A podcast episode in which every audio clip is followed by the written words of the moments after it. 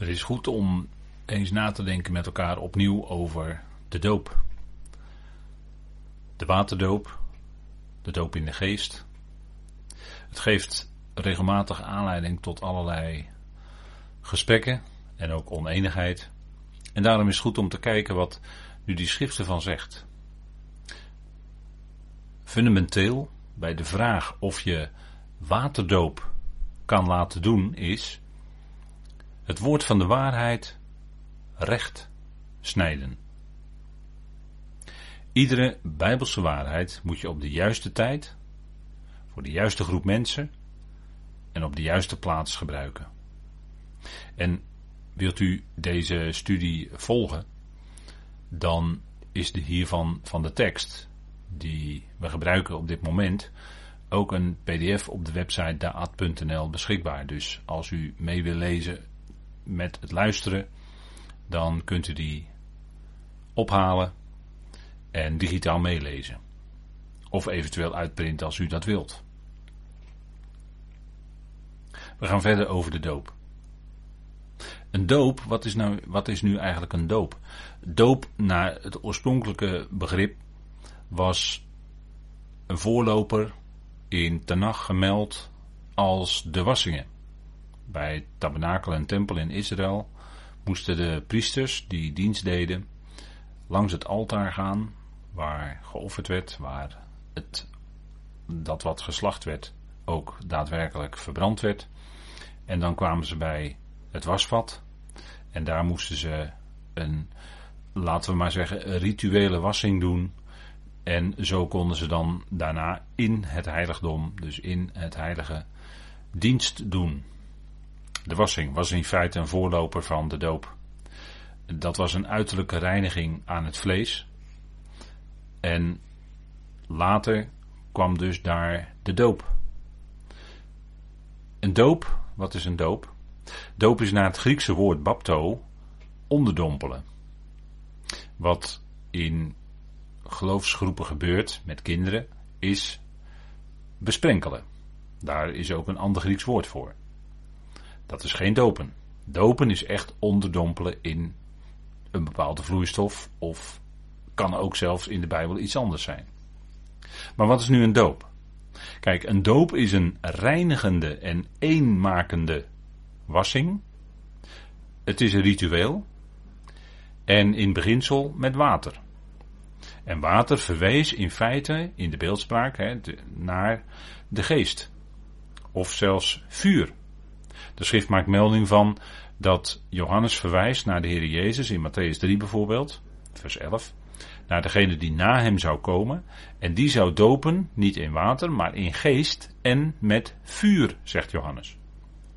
Vuur betekent dan oordeel, gericht. Maar goed, we gaan terug naar dopen in water. Daar denken we met elkaar over na. De vraag is, laten wij en met wij bedoel ik dan al die leden van het lichaam van Christus, wereldwijd, ieder lid, laten wij onszelf in water dopen? Dat is de vraag. Kijk, daar gaan we met elkaar kijken wat de schrift daarvan zegt. En de waterdoop, als we het daarover hebben, was in het beheer, en het woord beheer is eigenlijk het woord huishouding, of letterlijk huiswet was in het beheer van Pinksteren, dus de periode vanaf de Pinksterdag, waar Petrus sprak, in Gods plan nog duidelijk nodig. Dus in de Pinkster, in de periode van Pinksteren, die in handelingen wordt vermeld, was daar de waterdoop. Die was nodig. Was een voorwaarde zelfs. Petrus die zei op de Pinksterdag, toen er velen waren en de prediking hadden gehoord van Petrus, over Jezus Christus die gekruisigd was, begraven, maar ook was opgewekt uit de doden. Petrus predikte en er waren velen toen die vroegen wat zullen wij doen. Dan zegt Petrus, bekeer je, handelingen 2 vers 38 is dat, bekeer je, ieder van jullie laten zich dopen, en tussen haakjes zeggen we dan in water, daar gaat het natuurlijk dan om, op de naam van Jezus Christus, tot vergeving van zonden. En zo zullen jullie het geschenk van Heilige Geest ontvangen. Nou, als we die tekst heel even op ons in laten werken, wat Petrus daar zegt, dan gaat het twee keer over een doop. Hij heeft het over de doop in water. Hij zegt, bekeer je, ieder van jullie laten zich dopen. Dat is dan in water. En in geest. Want hij zegt dan, als je dat doet, dan zul je vergeving van zonde ontvangen. En je zult het geschenk van Heilige Geest ontvangen. En de Heer had tegen hen gezegd, in de aanloop naar die Pinksterdag, toen de Heer nog op aarde was, had hij gezegd van dat hij zou dopen in geest. Er zou kracht op jullie komen wanneer die geest komt. En daar gebruikte de Heer ook het woord doop bij. Dus Petrus die verwees hier naar de doop in geest. En hier op Pinksteren was die doop in water een voorwaarde om de doop in geest ook te ontvangen.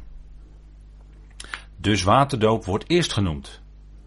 Petrus gebruikt die waterdoop, en moet dat ook zo zeggen, door Heilige Geest geleid, als een voorwaarde voor het ontvangen van de doop in de geest en de vergeving van zonde. Nou, nemen we een grote stap verder. In Handelingen 10, dan is er al veel gebeurd. Maar daar zien we eigenlijk een omkering. In Handelingen 10, en dan kan ik ook verwijzen naar de studieshandelingen, die u ook op deze website daad.nl kunt vinden. In Handelingen 10 hebben we gesproken met elkaar over Cornelius, de centurion, die in het uiterste van het land woonde, uiterste van het land, Caesarea. En Petrus gaat daar naartoe. Hij predikt. En dan gebeurt dit. En dat lees ik u voor. In Handelingen 10, vers 44, 47 en 48. Daar staat dit. En terwijl Petrus nog sprak, viel de Heilige Geest op allen die het woord hoorden. Toen antwoordde Petrus: Men kan deze mensen het water toch niet onthouden, zodat zij niet gedoopt zouden worden, deze, die de Heilige Geest net zoals wij ontvangen hebben. En daardoor, daarna gaf Petrus dus een aanwijzing dat zij in de naam van Jezus Christus gedoopt zouden worden. Wat zien we hier? Hier zien we dat de volgorde is omgedraaid. Ten opzichte van Handelingen 2. Peter spreekt het woord. De Heilige Geest valt op de luisteraars. Dat is Cornelius met hè, een aantal proselieten. Cornelius was een proseliet van de poort en in die vergadering waren ook allemaal proselieten uh, aanwezig. dat waren heidenen, maar proselieten, ze waren al genade tot de God van Israël. En hier is de volgorde omgedraaid. De Heilige Geest valt op de allen die daar zijn. En vervolgens geeft Petrus de aanwijzing dat ze ook in water gedoopt worden. Dus eerst geest en dan water. En in Handelingen 2 was de volgorde nog Eerst water en dan geest. Maar in allebei de gevallen hebben we dus twee dopen. De doop in water en de doop in Heilige Geest.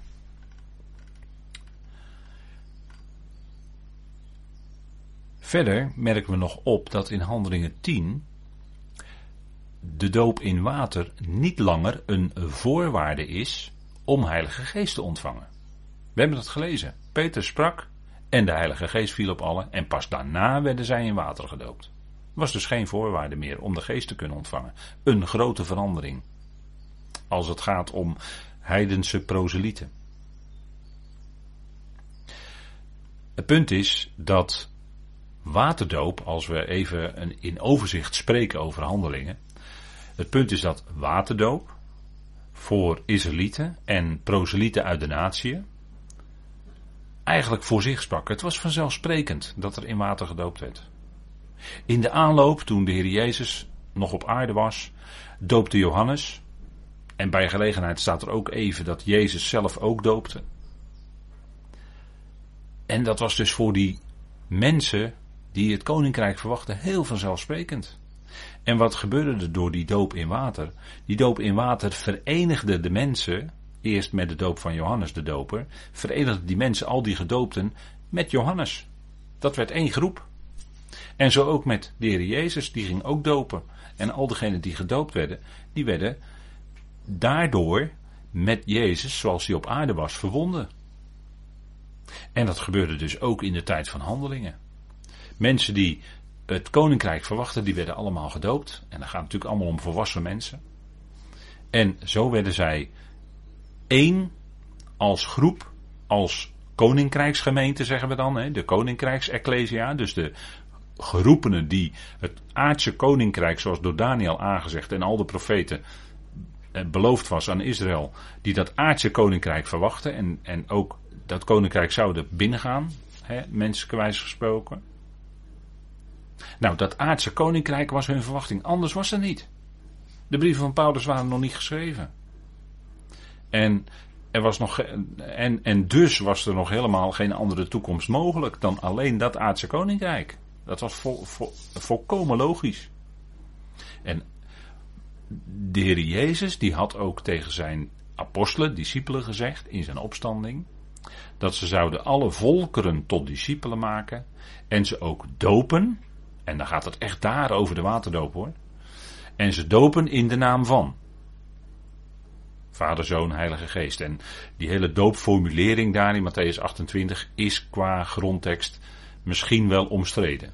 Maar goed, het staat in de schrift, dus we houden daar vooralsnog wel op. Volkeren zouden tot discipelen gemaakt worden. En ze zouden gedoopt worden. En dan gaat het om doop in water.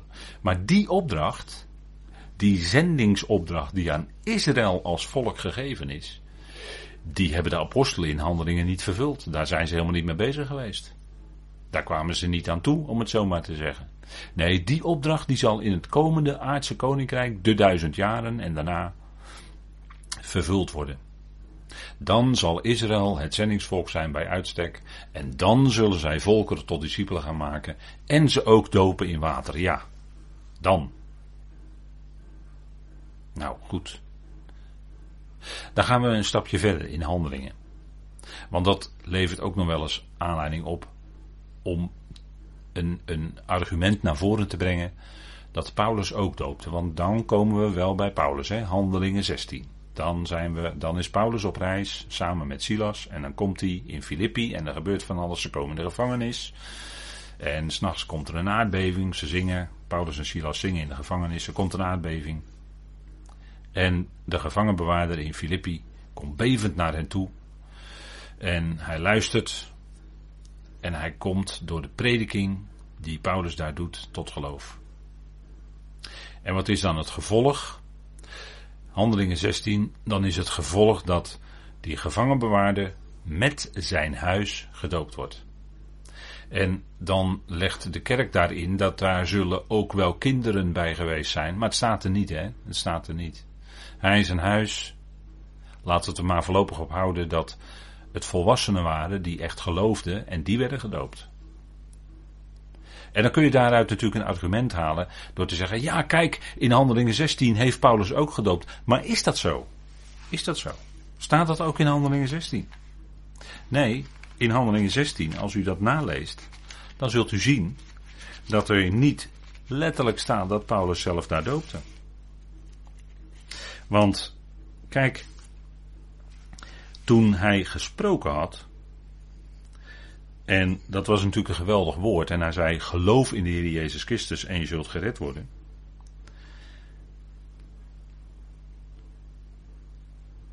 En dan staat er dat die gevangenbewaarder die is uh, zich heel erg bewust van wat er gebeurd is.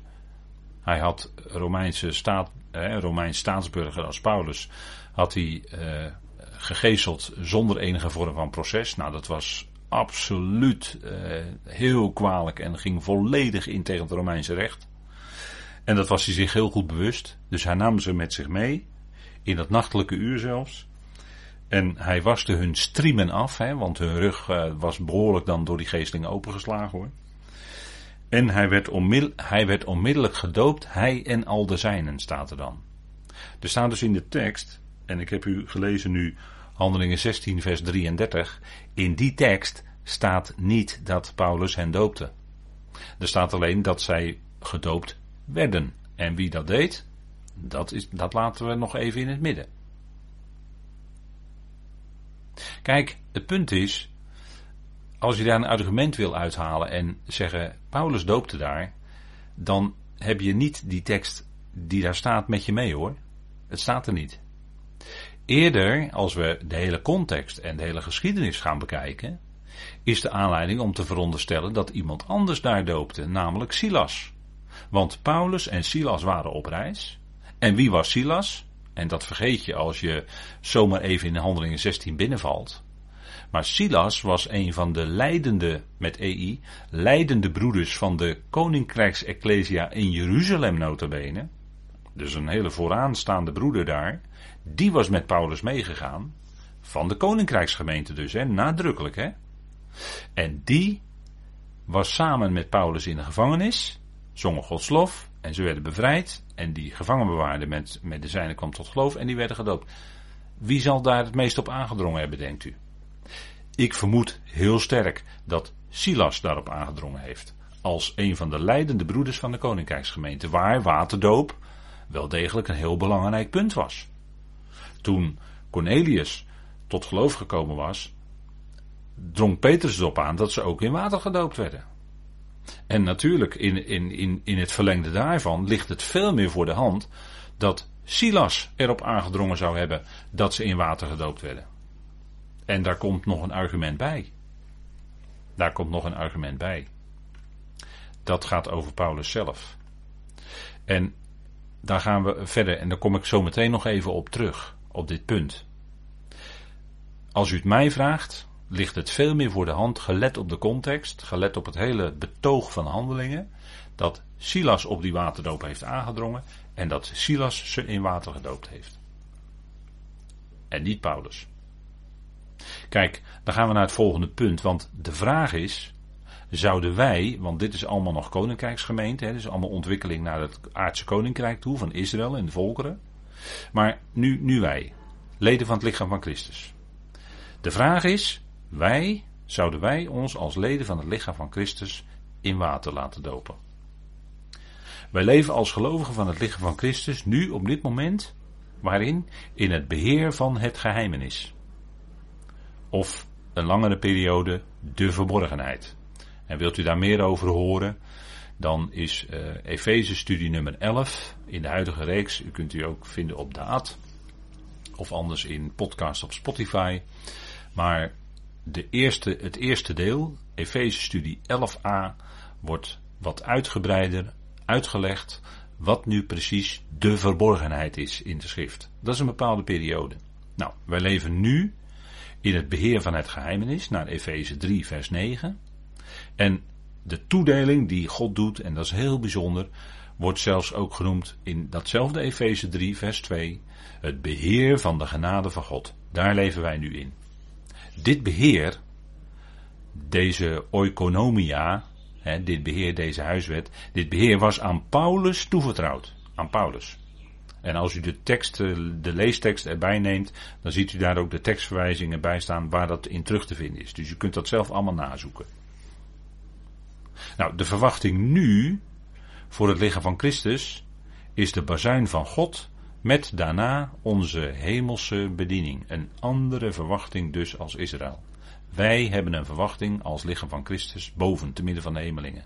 Niet op aarde.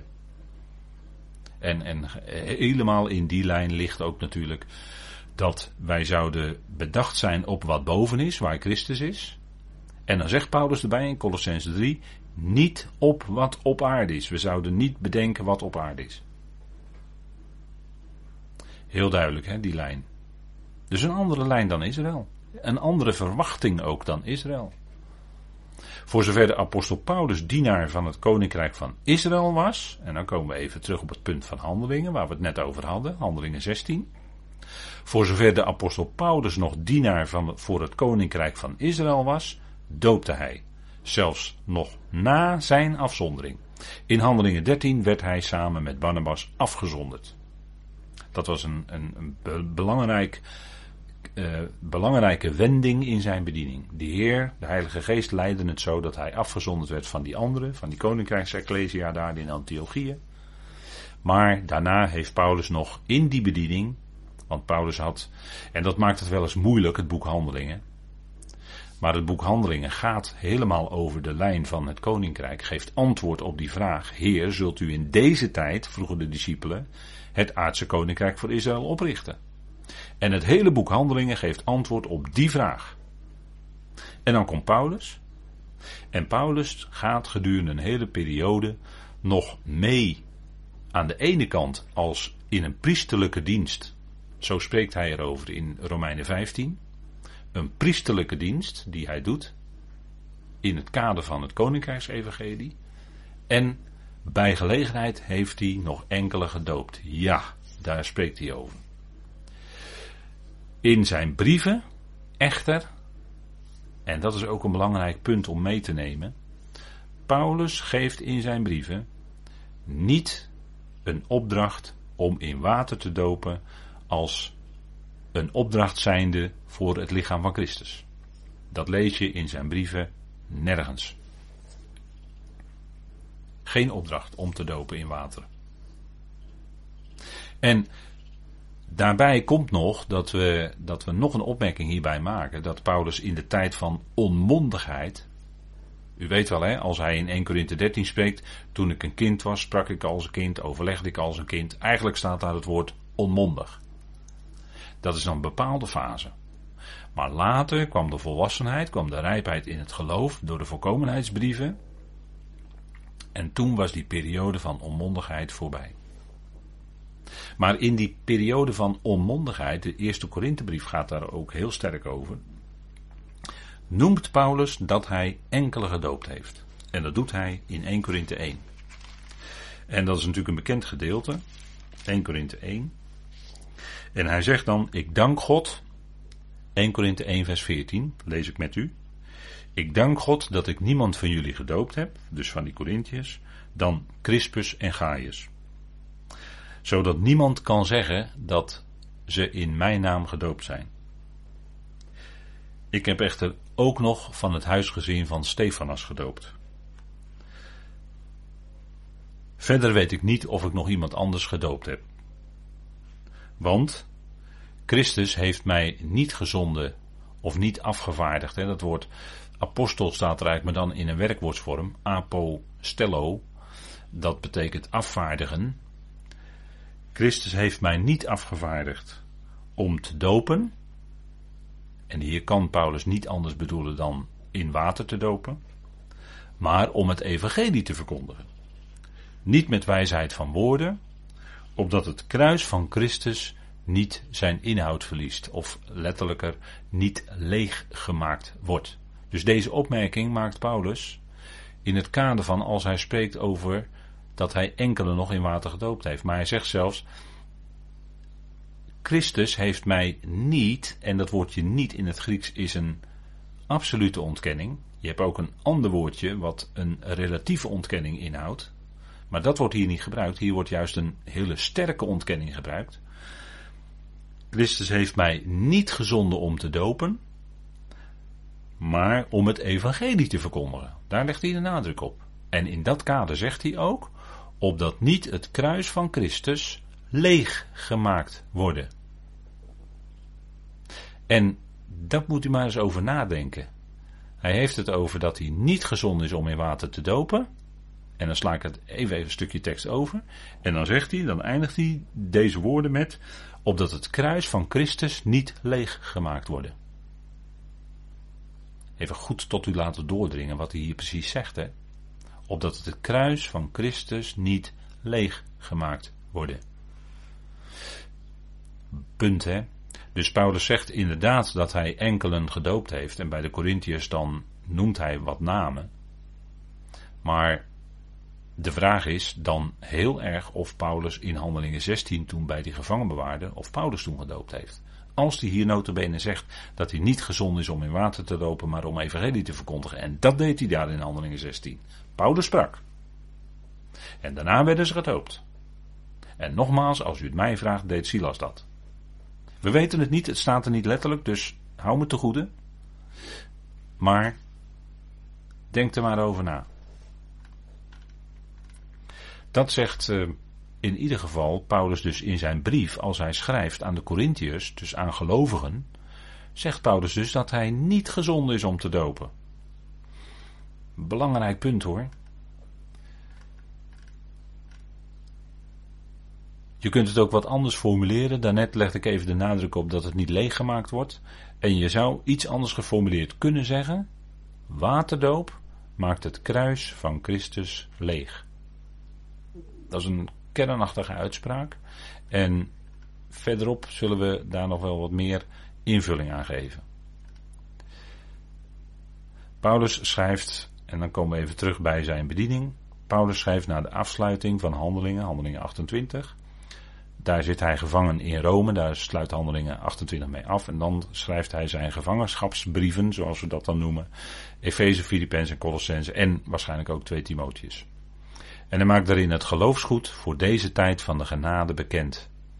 Dan is de onmondigheid, waar we het net over hadden, voorbij. En het woord van God is gecompleteerd. Het woord van God is compleet gemaakt. Het, het, alles wat bekend moest worden van Gods plan is bekendgemaakt. En dat het mogelijk is dat Johannes op Patmos daarna nog in detail invulling geeft wat er in de vierde en de vijfde eon gaat gebeuren. Oké. Maar Paulus mocht verder kijken dan die vijfde eon. En in die zin is het woord van God, was het woord van God toen compleet gemaakt met, met, het, schrijven, met het schrijven van al die brieven van Paulus. De geestelijke rijpheid of volwassenheid is gekomen. Daar spreekt hij ook over. Dat woord gebruikt hij ook in zijn brieven. In uh, bijvoorbeeld Efeze 4 vers 13. Of in Filippenzen 3 vers 15. Of in Colossense 1 vers 28.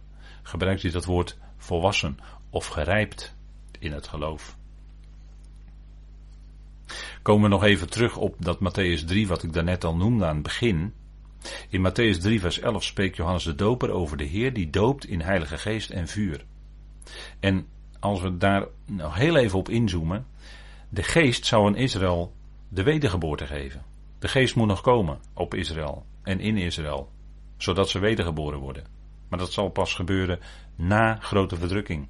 En die is nog niet geweest.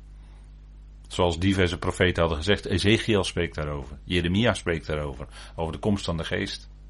Jezaja. En de doop in vuur spreekt van het gericht. En het gericht gaat komen. En dan zegt uh, Johannes ook. De wan is in zijn hand. Wat is een wan? Nou, dat is iets, dat is een instrument waarmee je gaat dorsen, waarmee het graan gedorst wordt. dat is een houten instrument en daarmee sla je op het graan zodat de korrels eruit gaan. En dan wordt daarna het kaf omhoog gegooid en de wind neemt dan het kaf mee weg, zodat de korrels overblijven. Dat is wannen, dat is dorsen, dat is een beeld van gericht. Het lichaam van Christus kent wel de doop in de geest. Zoals bij Israël ook de doop in de geest gebeurde. En natuurlijk de doop in geest. Hè, want als, als er gesproken wordt over doop en onderdompelen, moet je altijd kijken in welk element, om het zo maar te zeggen, wordt, wordt, waar wordt in gedoopt. In welk element? Dat kan in water zijn. En in 1 Korinthe 10 spreekt Paulus zelfs over dat het volk Israël werd gedoopt in de wolk en in de zee. Maar ze werden helemaal niet nat. Nee, ze bereikten droog de overkant.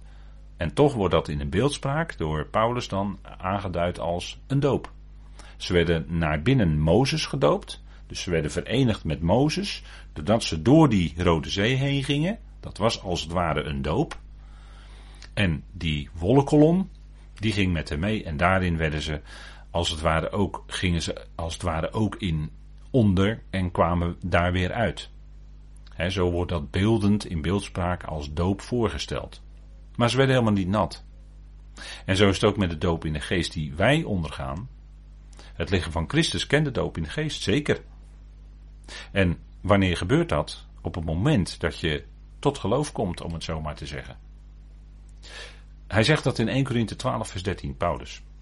Want in één geest zijn wij allen naar binnen één lichaam gedoopt het zij Joden, het zij Grieken, slaven of vrijen, en wij zijn allen in één geest gedrenkt. Duidelijke taal, hè? En dat is het moment dat wij tot geloof komen. En dat veegt dus in feite ieder onderscheid naar het vlees direct weg. Want er staat het zijn Joden, het zijn Grieken, het zijn slaven of vrije. Wij zijn alle in één geest gedrenkt. Wat bepalend is, is of je in die ene geest gedoopt bent geworden. En als je een echte gelovige bent, dan is dat zo. En dat is niet een aparte ervaring die je later in je geloofsleven nog moet ondergaan, zoals men elders wel leert. In, in pinksterkringen en dergelijke, dat je nog een aparte doop in de geest moet ondergaan. Nee, zo is het niet. Nee. Op het moment dat je tot geloof komt, ontvang je de geest in die mate dat het door Paulus wordt uitgedrukt als een doop. En eh, alleen het effect, kijk, bij Israël wordt ook gesproken over doop in de geest. Dat is een overeenkomst. Maar het effect is heel anders. Het gevolg is bij Israël, dan komt die geest en dan worden zij wedergeboren als volk in het komende koninkrijk op aarde. Dat is een enorme herleving, een geestelijke herleving. Maar dat wil nog niet zeggen dat die uitwerking bij Israël hetzelfde is als nu bij de leden van het lichaam van Christus. In deze tijd van genade, nu, wat gebeurt er dan door die doop in de geest? Dat hebben we gelezen. Want in één geest zijn wij allen naar binnen één lichaam gedoopt. Dus het effect, het gevolg van die doop in de geest is dat je bij het lichaam van Christus hoort. En dat gebeurt in de toekomst bij Israël niet, want dan is het lichaam van Christus weg. Daar gaat het om Israël als volk. Die doop in de geest, die voegt iemand toe aan het lichaam van Christus. En dan heb je ook direct geloof. God geeft in je hart geloof. En als bevestiging daarvan word je in de geest gedoopt. Dat gebeurt allemaal in, in, op hetzelfde moment, om het zo maar te zeggen. En je bent toegevoegd aan het lichaam van Christus. En het gevolg daarvan is heel bijzonder dat die geest in de gelovige woont. Permanent. Gaat nooit meer weg. En zelfs dat zal Israël niet ervaren in het komende koninkrijk. Maar dat, die rijkdom hebben wij nu wel, die geest die in ons woont. En een ander beeld is dat wij met die geest verzegeld zijn. Dat drukt die zekerheid uit. We zijn verzegeld naar binnen in de dag van de vrijkoping. Dat is allemaal het effect, het gevolg van die doop in de geest, die we aan het begin van ons geloof leven, op het moment dat we tot geloof komen, hebben ontvangen.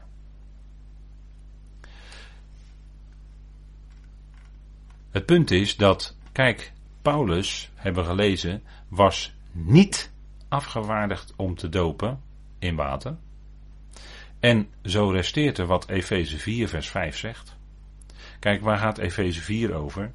Dat gaat over de eenheid van de geest. Efeze 4 spreekt over de eenheid van de geest. En die eenheid van de geest die is daar, die hoeven wij niet te maken. Nee, die is door God zelf al tot stand gebracht. We hebben net met elkaar gezien, op het moment dat je tot geloof komt, word je gedoopt in die ene geest en hoor je bij het lichaam van Christus. Dus die geest, die doop in de geest, die maakt één. En vanuit die eenheid leven en denken wij en gaan wij om met elkaar als gelovigen. Dus die eenheid hoeven wij niet te maken. Nee, die eenheid die is daar al. En we zouden dan de aanwijzing van Paulus opvolgen. Wat hij daar zegt in Efeze 4, vers 3. Je beijverend de eenheid van de geest te bewaren in de band van de vrede. En dan is daar de uitwerking. Wat zegt Paulus dan? Eén lichaam en één geest. Zoals jullie ook geroepen werden in één verwachting van jullie roeping. Eén Heer, één geloof, één doop, één God en Vader van allen, die is over allen en door allen en in allen. Dus wat lezen we hier? Die eenheid van de geest, die wordt uitgedrukt hierin. Eén, zeven punten van eenheid. De geestelijke eenheid is daar. En dan is de vraag die je eigenlijk al niet meer hoeft te stellen.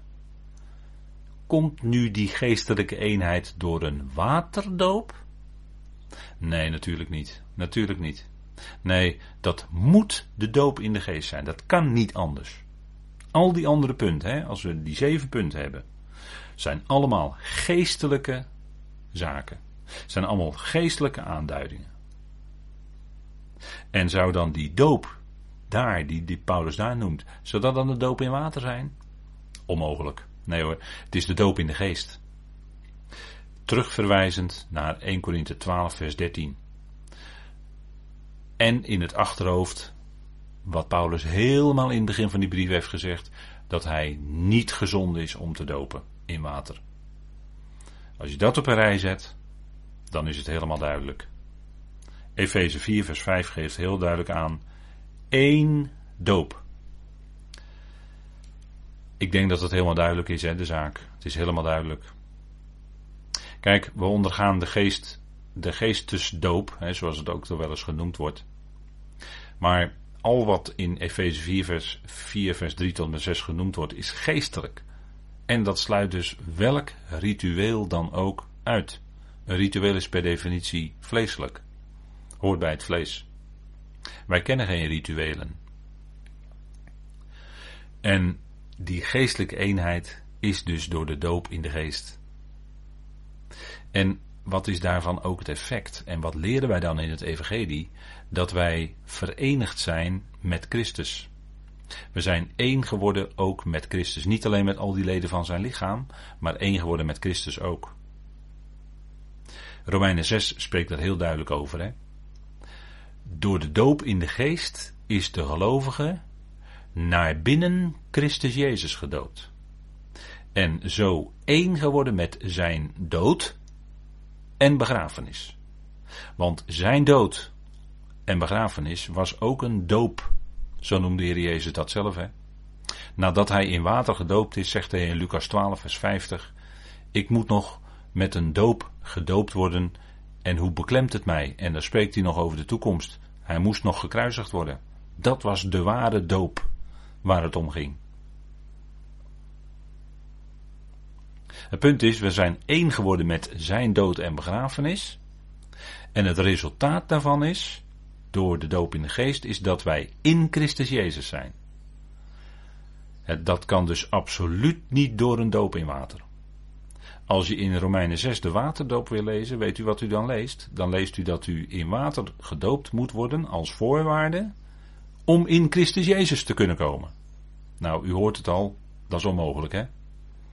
Nee, door de doop in de geest zijn wij als resultaat in Christus Jezus. Dat is een puur geestelijk gebeuren. Een geestelijk iets.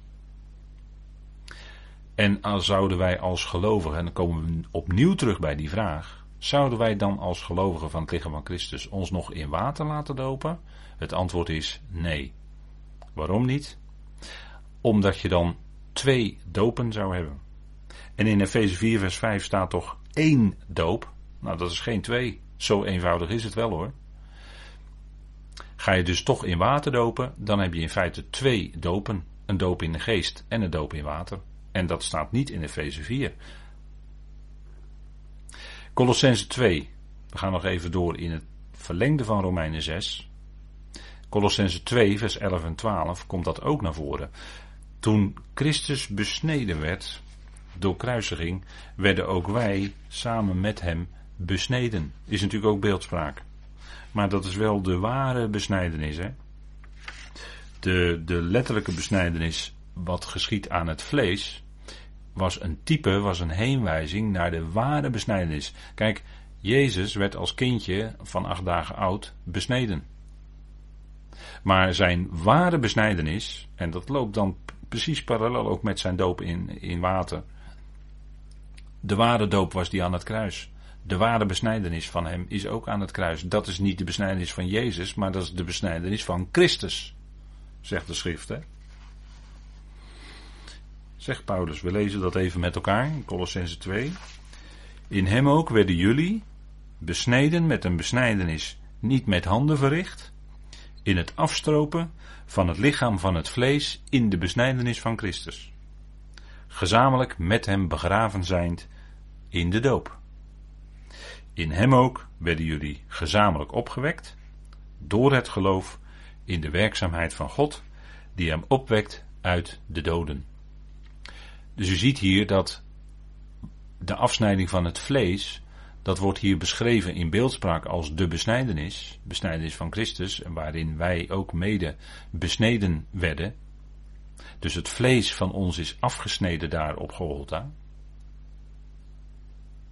Laat het maar goed tot u doordringen. En natuurlijk heeft u dat vaker gehoord. Maar het vlees, van God afgekeerde kant van de mens, of de oude mens, of zoals hoe dat ook maar wilt formuleren.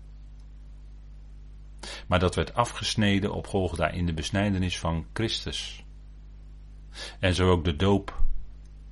De doop in de geest, die verenigt ons met Christus. En zo werden wij één in zijn dood, in zijn doop aan het kruis.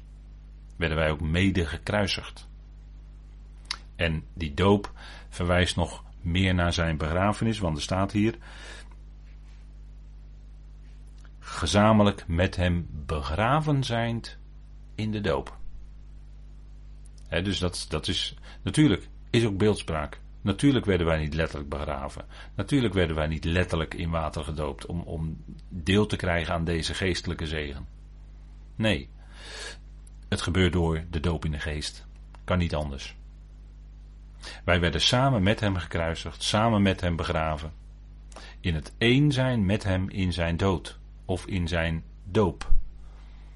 Deze eenwording kan alleen maar komen door de doop in de geest.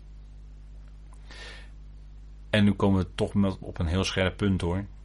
Laat je je daarna nog in water dopen, dan in wezen wijs je deze eenwording met hem in zijn dood, in zijn doop af. En nu zal dat door voorstanders van de waterdoop ten hevigste ontkend worden, maar in de diepste zin ligt het toch wel zo scherp. Kijk, dat vlees, en dat is het hele punt, en dat is een van, nou het hele punt, het is een van de belangrijke punten. Het vlees werd aan het kruis eens voor altijd veroordeeld en in schande weggedaan. Want het was het kruis. Het bloed van zijn kruis. En kruisiging, dat wil zeggen, het was een schande. Het was de plaats waar eigenlijk criminelen veroordeeld werden.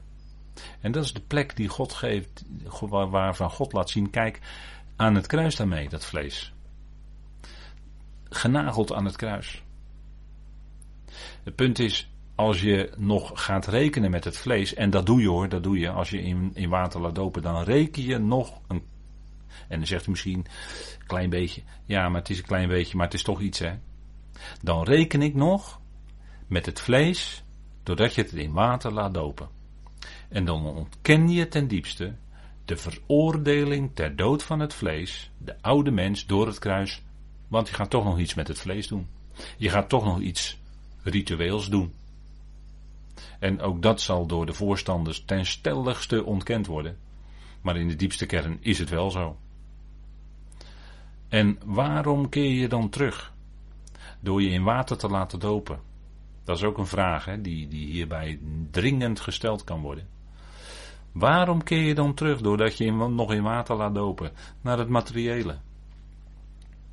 Naar de schaduw, want het was een schaduw van datgene wat ging komen. Ik moet nog met een doop gedoopt worden, zei de Heer. Toen hij al lang in water gedoopt was, maar dat was een beeld. Dat was een voorafschaduwing van wat nog komen moest. Maar nu het werkelijke is gekomen, nu het de kruisiging geweest is, een begrafenis en opstanding, Waarom ga je dan terug naar het materiële, de schaduw, of ik kan ook zeggen het aardse, terwijl je al in Christus een nieuwe schepping bent? Kijk, wij genieten uitsluitend van geestelijke zegeningen, te midden van de hemelingen, of te midden van de hemelsen in Christus. Dat is allemaal geestelijk. En dat is moeilijk voor ons mensen, want wij willen toch graag nog iets hebben om beet te pakken, of iets te kunnen doen. En ook al wordt het mooi ingekleed met ja, het is een beeld van, nee, het was een voorafschaduwing van. Maar de werkelijkheid is al gekomen. Hij stierf een smadelijke dood aan het kruis, dat was zijn doop. En dat was de enige ware doop waar het allemaal om ging.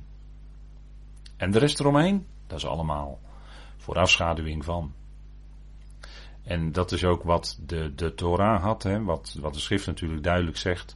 De Torah had een schaduw van de toekomende geestelijke goederen. En dat is nu werkelijkheid geworden. Wij leven nu in het volle licht van de waarheid, van de werkelijkheid, waar het werkelijk om gaat. En dat is heerlijk. Als je dat bewust wordt.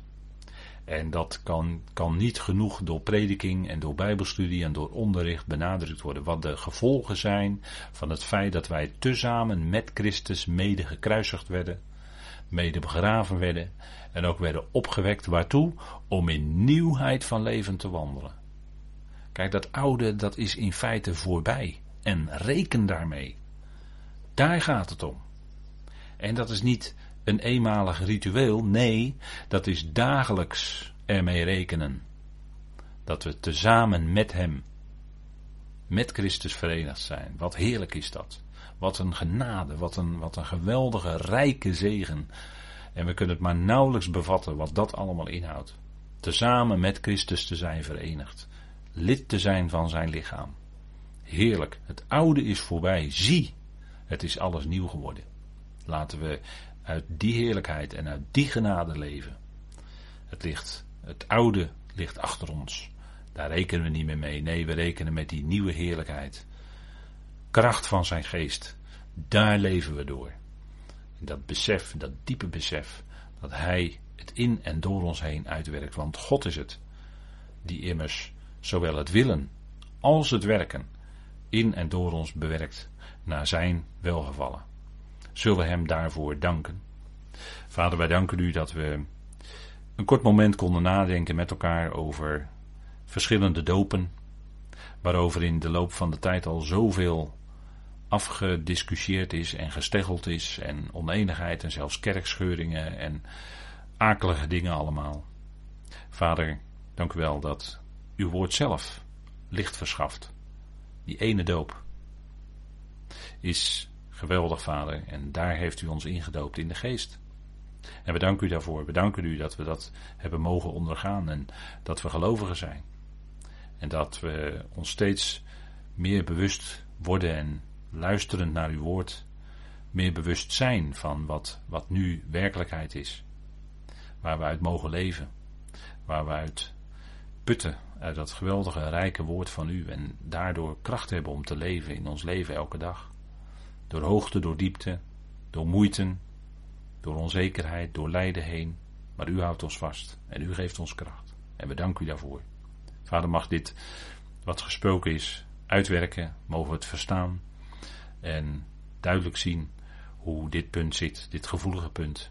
We danken u daarvoor dat u ons die mogelijkheid verschaft. We danken u voor al het rijke wat u ons aanreikt in Christus Jezus. Amen.